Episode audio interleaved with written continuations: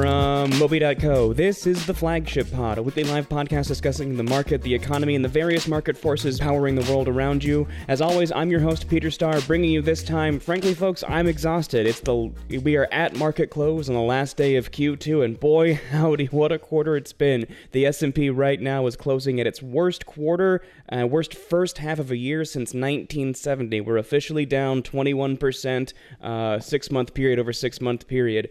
An absolutely just grueling six months we've been through in this market as we're trading a little bit sideways and feeling a little bit of that heat from all sorts of different economic events that have just kind of hammered us for the past six months. To help me sort of like go through the last six months, understand where we are, where we're going. As always, folks, I'm joined by Justin Kramer, CEO and co-founder here at Moby.co. Justin, man, what's good? Obviously, we've been, you know, all hands on deck building some really cool stuff to help us figure out this bear market. But, you know, other than that, how, how do you feel about this, uh, this historic sort of um, 21% down? Yeah, it's interesting times right now. Uh, again, if you've been listening to us for a while, we we've been talking about how we don't think things are getting better. Um, last week, markets you know rallied. Everyone's like, "Is it over? Is it over?" We're like, "Guys, it's not over yet. Um, we still have more to go. We need to wait until inflation peaks. That is what everyone needs to be looking at right now.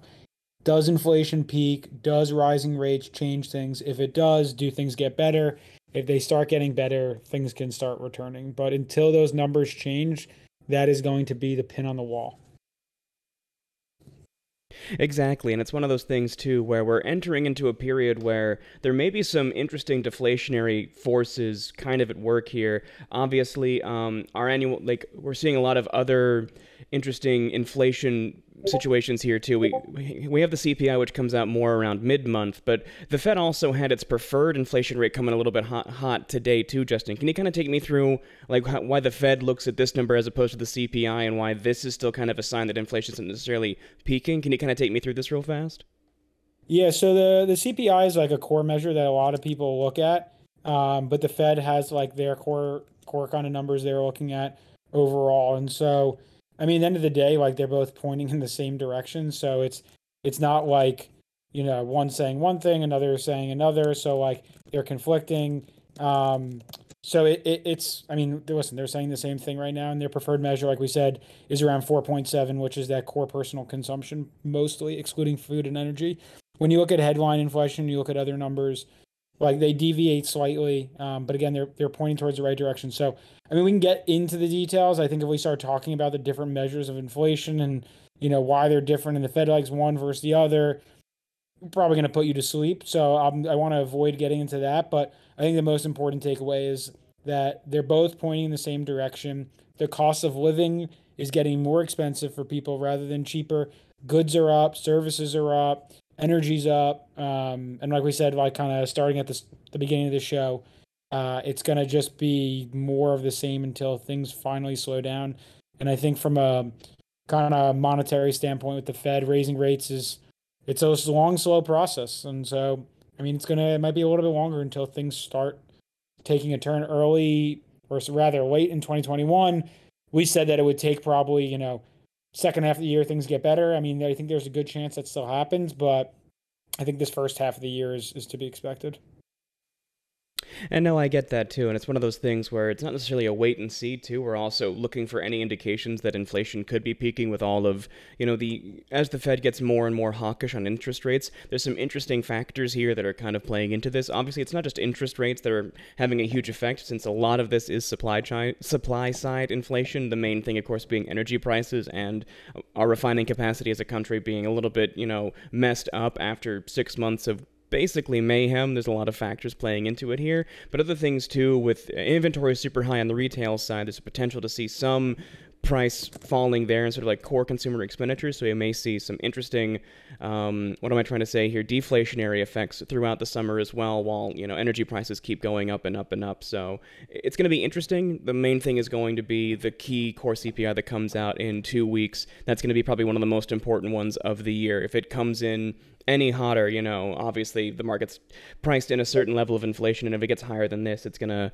you know, have a lot of difficulty. So I'm excited to see where this goes from here, but I'm also just blown away by just all of the different factors coming in and sort of hammering this economy right now. Um, the only thing I look, the, you can tell the media is really reaching for any kind of silver lighting because everyone's talking about right now how when the S&P is down this much for the first half of a year, for the entire first half of a year, it usually pops back up in the second half. I don't necessarily see that happening because right now these downturns are pre a lot of what we're going to assume are earnings misses that are going to come out in earnings season in Q3, which is why Justin, as always, I'm blown away by you know your ability to sort of find diamonds in the rough, especially in this, because the one company that seems to be having good earnings information, which doesn't make any sense because it's a consumer discretionary, is Constellation Brands. How in the hell is Constellation Brands trying to um, pull this off right now? Like, take me through the Constellation Brands earnings call right now. Like, what? How in the world did they manage to, you know, stay on top of what is ultimately a very difficult supply chain situation? Yeah, so Constellation Brands, for those of you who are unfamiliar, they own Corona, they own Svedka, Modelo. They're a, a beverage company. And so in the beverage space, like typically in times of, you know, what's called like recessionary periods, uh, they typically do pretty well. Um, so them, other beverage companies, tobacco companies, like these like kind of seven deadly sins do well because people aren't out, they're not spending money on certain things, but like consuming alcohol at home. Uh, I mean, there's a handful of reasons, but just the the takeaway is they do well.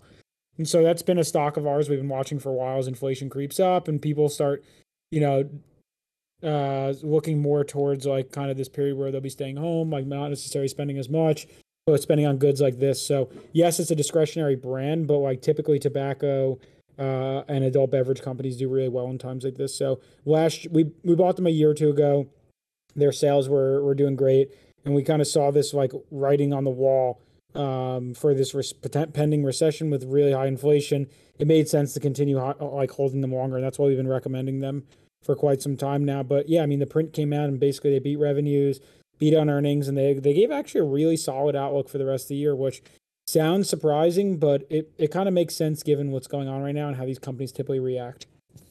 And it's also giving you an idea of the market as well, because you look at this and you're like, okay, they have nothing but good news. They raised their guidance, they had great earnings, and the stock is down four percent today. So what the hell, Justin? Why why would the market knock this knock these guys down pretty significantly um, once they post really good pre-market earnings? Is it just the them being like, well, that's not going to sustain, or they don't buy this? Like, how does this sort of thing happen? Yeah, it's interesting because like right now uh, like the market sold off today with like bad news on inflation. So like because Constellation Brands is uh, a relatively big stock, I mean their their market cap is almost 50 billion. When the whatever index they're in, whatever ETFs they're in, it gets dragged down. And like so on down days, even if you're crushing, typically like your stock gets hit. Uh, it's hard to outperform that unless you're like a giant name and like everyone's buying you up. But I mean, long story short, they're just getting dragged down with the rest of the market. So I think this is a you know, we say this with everything, we mean it. Uh, it's really good buying opportunities, and it's it's tough to see when you're in the moment. But look back at any chart, any single crash creates massive wealth like opportunities for people who who capitalize 0708 markets crash 30 40% you buy in and it's been you know 10 to 15 year bull market same thing in the 2001 tech bubble or 2000 tech bubble and any bubble or recession prior to that while you're in it it's terrible but they always do recover and then like that's when the market starts taking off when you least expect it. So, I mean, these these are just like fundamental things. That's for investors who haven't seen it before. It's it's hard to stomach, but that's just you know the truth of how the markets work. Exactly, and but the only thing on top of that, of course, is that it, this is a pretty wild hist- uh, historical combination of both, you know, a pending recession as well as rising inflation, which you know, uh, depending on what, the way you're looking at it, can either spike even more on the food side of things, or potentially there could be some relief as well as certain factors kind of play out. We're still looking into commodities prices, which are mysteriously falling uh, in the past few weeks, which is interesting. Uh, wheat and kind of wheat and corn kind of staying stable. Should have been spiking by now, but are staying stable. Every other kind of commodity is going down. So it's a very interesting non-inflationary signal that we're still trying to parse out here and get a better understanding for. I'm not saying we understand why just yet. We're still doing a lot of research there, but that's the main thing we have to look at. There's so many different factors happening, and so that's what you have to kind of be careful about. Like if you're pissed like me that you missed out on um, buying in the bottom of the market in 2008 because you were literally just at the very, very beginning of your career and you know scared shitless because the media was talking about this like it was the actual apocalypse, and you're thinking, okay, I'm just gonna completely buy the dip. I'm all in nothing awful happened the last time, so nothing awful is going to happen this time. I would still advise you being careful because inflation can still kind of catch you out. We have no idea at what point inflation may peak. It may be peaking as we speak right now. That's kind of the most bullish take I can possibly have. But there have been so many surprises given all of the global issues that have hit us. Like uh, no one could have expected in like we expected inflation to begin peaking somewhere around now, but that was in January before Russia decided to be like, "Hey, let's uh, you know, blow up the world food supply by invading Ukraine for essentially no reason." Um, so there's a lot of things that can still happen, and it's as the heat gets turned up, we're going to be sort of monitoring this and making sure we get a better understanding of how inflation is peaking.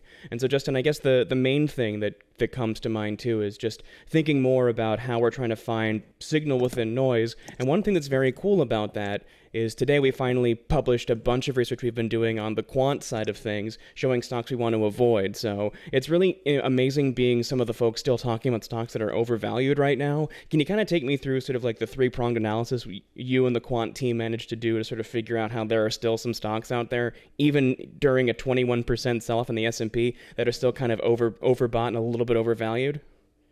Yeah, and sorry, you said uh, what, what, was the exact strategy? And I, I just missed that. I just want to make sure we're talking about the right one. No, we're yeah talking about today's the ten stocks to avoid. Just take me through like how we are still managing to find stocks that are a bit overbought even in the depths of this sell-off. Well, no. So the for the ten stocks to avoid, it's more so like stocks not to buy, like things that are, are still overpriced, um, and potentially have some sort of negative aspect. And so the negative aspects we're looking at, there's three different ones. There is fundamental there is technical, and there is sentiment based. And so I don't need to to bore you with the details, but effectively technicals are we see like RSI and some other things, and basically look as to see if they're they're overbought and if they're due for a correction on the way down. Um, it, it's more complicated than that, but that's like the simple, you know, kind of easier to digest version. Sentiment is very interesting. We actually, you know, how how do people feel about a stock? It's hard to gauge that. So what we do is we actually digest all of the sentiment data from Twitter for certain stocks, then let our AI that we've built digest through and either spit out a score that says positive sentiment, negative, or so on and so forth. And then the third layer is fundamentals like price to book, price to cash flow, price to earnings. Are these things, are these companies overvalued? Do they have more room to fall? And so when we combine all of those together, the sentiment, the fundamentals, the technicals, we like I have identified 10 stocks that actually still look really overvalued. And when you start digging into the specific ones, it's not super surprising. And so like most stocks are obviously down huge this year. And one of the stocks on the list, for example, excuse me, is Datadog, which is only down 8% in the last 12 months. And so with the rest of the market down huge, it's like it makes sense that they're like still, you know, up decently significantly. Um, and so there's a there's a handful of lists uh, of stocks on that list for our premium members that we posted. Um, so I don't need to dive into details, but effectively that that's how we did it. It's hard to believe that things can be overvalued in today's times, but like it, they really are still, which is shocking. And that's the thing too. It's sometimes you know the grim reaper of sell-offs kind of comes for different industries. Um, at different times, right? So you're gonna you're gonna see some ad tech in that list too. You're going to see some some SaaS in there, and even you know some like pretty significant brands as well. It's just like one of these things where the sell off isn't very much complete, and so we're waiting for other signals too, like waiting to see when the S and P is going to eventually get a little bit more sideways and potentially reclaim its 200 day moving average. See when the S and P uh, price to earnings ratio gets more down to about 15, right? There's a lot of other signals we can be looking into to make sure that we're seeing the sell off begin to stabilize and begin to recover. But we have to understand that sentiment is just a gigantic part of this. Um, we're, we're seeing, as it's being called on Twitter right now, the vibecession, where people are feeling pretty bad about the market and the market's getting worse. But is the market actually getting worse, or are we just like feeling so bad that we're bringing the whole market down with us, right? And that's something really interesting to keep in mind as well, just knowing how much sentiment plays into this. And the thing that I'm the most concerned about, Justin, uh, just to give you a chance to speculate real fast, is now that we're at, here at the end of Q2, Q1 was a down quarter GDP wise. Q2 GDP data is going to come out pretty soon as well. Do you think it's going to be one of those things where we get like the official declaration by um, the uh, U.S. government that we are in a recession here in Q3? Like, is that going to be something that happens, or is it one of those things that's a little bit more complicated these days? It's one of those things that's not super agreed upon on the internet. I mean, it's tough because a lot of like, are we in a recession? Are we not in a recession? Like, we can look towards like te- the the indicators and see like the writing on the wall as best we can, but a lot of the a lot of the time the, the actual definition is if GDP contracts two quarters in a row.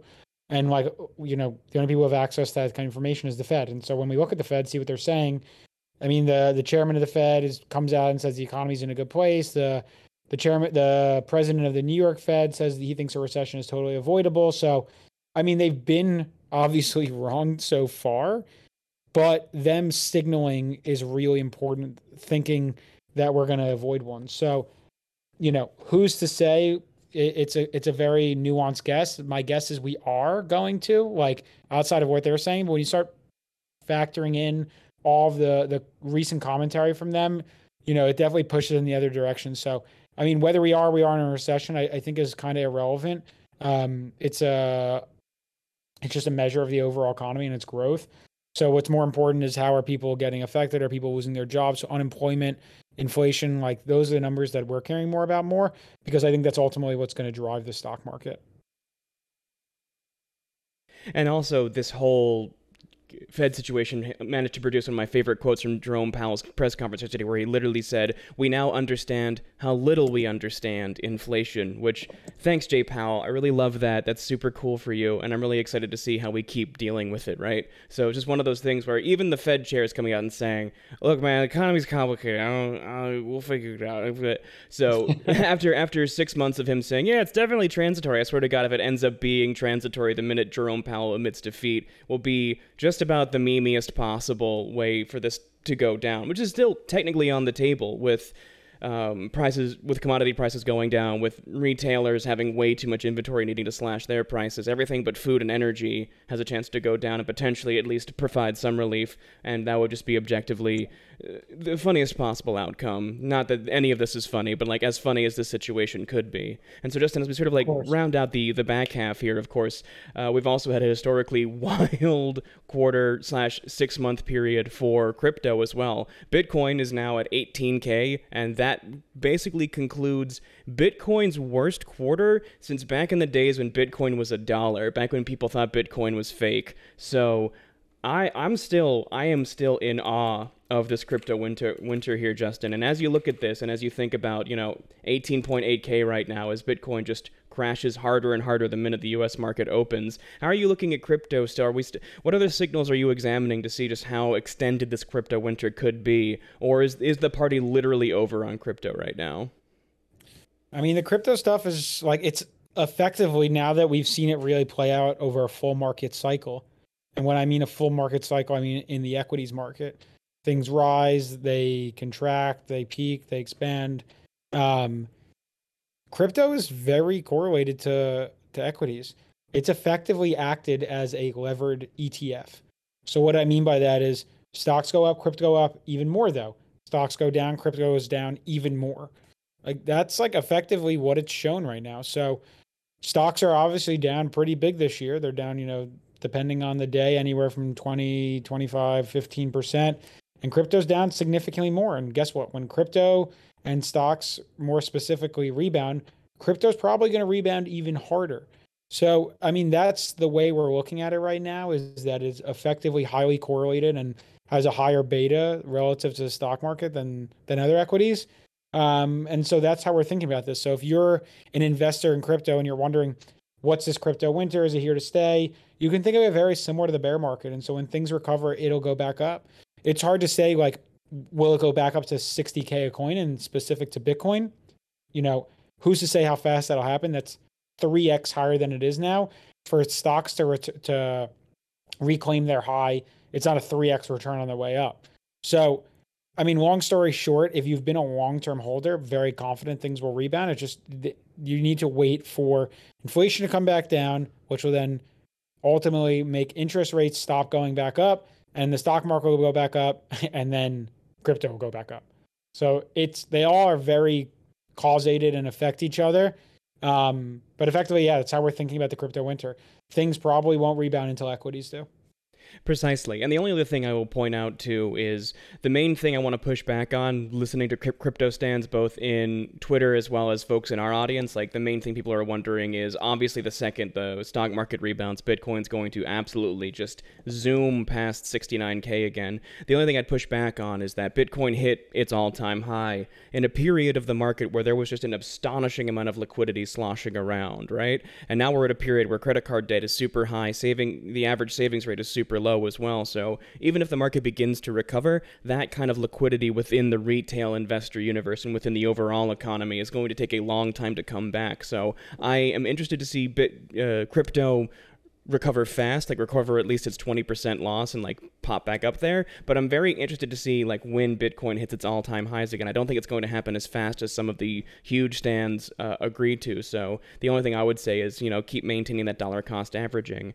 But as we look here, you know, the market is literally closing as we speak, uh, Justin. Any final thoughts from you? We're going to keep this one a little bit tight, but just overall, you know, stick to the plan. Obviously, this is a great chance to sort of build in these gains, but obviously, you know, we have to talk like, you know, as bruised as we are, since we've just kind of reported on the market throughout this downturn week by week by week by week. Uh, what's the uh, what's the what's the game for you moving forward from here? Do you think it's like anything else we can be looking at, making sure that we're sort of maintaining strength during this, or how can we be looking at this moment as we move forward?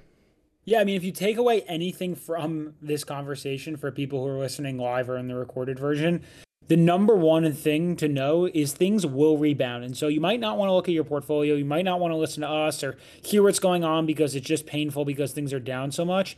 But things will rebound. And when they do, you're going to wish that you were better positioned to ultimately be able to capitalize on the upside.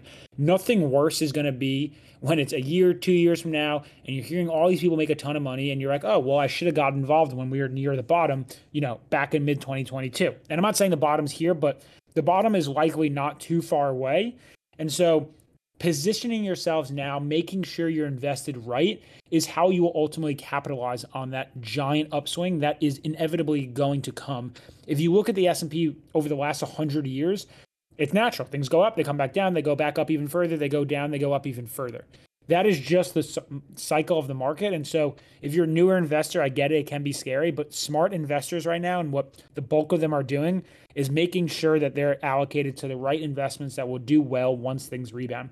And so that's what we're doing for on our, you know, here on this podcast, on the blog, for our paying members, you name the medium, just trying to help people understand that things will be better and that there are certain positions and stocks that we should be investing in in order A to minimize our downside in the meantime and capitalize on the upside, you know, in the time being. A lot of companies out there are making stupid decisions, frankly, and positioning themselves for short term profits and not long term sustainability. And this is not the way to run a business. So investing in, you know, a company like isn't necessarily going to do well in an environment like this. I mean, BlockFi just got bought for $25 million by FTX, and they were worth 6 billion or close to it not even six months ago. I mean, if that isn't an emphasis on buying strong companies rather than just picking companies you like and then being positioned for the long term, I mean, th- there's no better example than that. They're not in the private in the public markets, but I mean, it it transcends across industries. So if you're going to take away anything, like I said, just know things will rebound, and you're going to be extremely upset if in two years, three years, four years from now, you look back and you're like, wow, like I, you know, I didn't capitalize because I was too timid then. I swear to God, we just need to do, we need to set aside an entire podcast to, sort of unpack the JP Morgan Morganification that is happening over at FTX as that company just gobbles up the entire ecosystem, JP Morgan style back in the Great Depression. Like it's totally wild. We're watching like the federal the Great Federal Reserve of crypto be constructed right before our very eyes, and we keep literally running out of time to talk about it. And so, Justin, as we sort of end here, audience, the only thing I want to give you on the back end of this is just the other side to the coin that Justin is saying here. And that's there's so many different ways to win this bear market. There is literally only one way to lose it, though, and that is by making yourself into a forced seller. And so you're going to hear a lot of people, you know, tell you to YOLO your life savings into this dip, whatever. You always need to make sure you're budgeting too. Inflation's going to be kind of weird and kind of creep up on you in various ways. So the only thing I want you to take away from this is market will absolutely recover. I want to make sure that you maximize your gains to that recovery too. So make sure you're you know you're staying on budget, you're staying at least a little bit conservative in the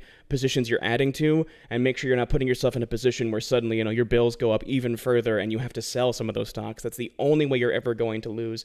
So I, that's all I really want to say on top of that is just make sure that you know you're being a little bit conservative throughout this period so you can maintain that positioning so you can rock it up during the next bull run and make sure that you know you're playing that game. This is not the time to leverage yourself. This is not the time to make irresponsible bets. This is the time to just make sure you you have a seat at the table, you're staying in the game, and you're never being a forced seller. Either way, audience, I really appreciate you sticking with us here. Thank you for being with us through uh, a very insane, just wild six month period here on the market. We're really excited to see how 2022 shapes out on the back half here. Maybe we'll have the same kind of recovery we saw in previous sort of like really bad first halves of the year in the S&P 500, but that remains to be seen. Regardless, audience, I really appreciate your time. I really appreciate all the questions you've given us as well. Um, but for now, I think this is a really solid place to end it. So just so you know, audience, this podcast was produced, hosted, and voiced by me, Peter Starr. All of the intellectual value that comes from this comes from our analysis team, which is headed up by our CEO and co-founder, Justin Kramer. If you have any other questions for us, you can either hit us up here on Discord or over at hello at moby.co.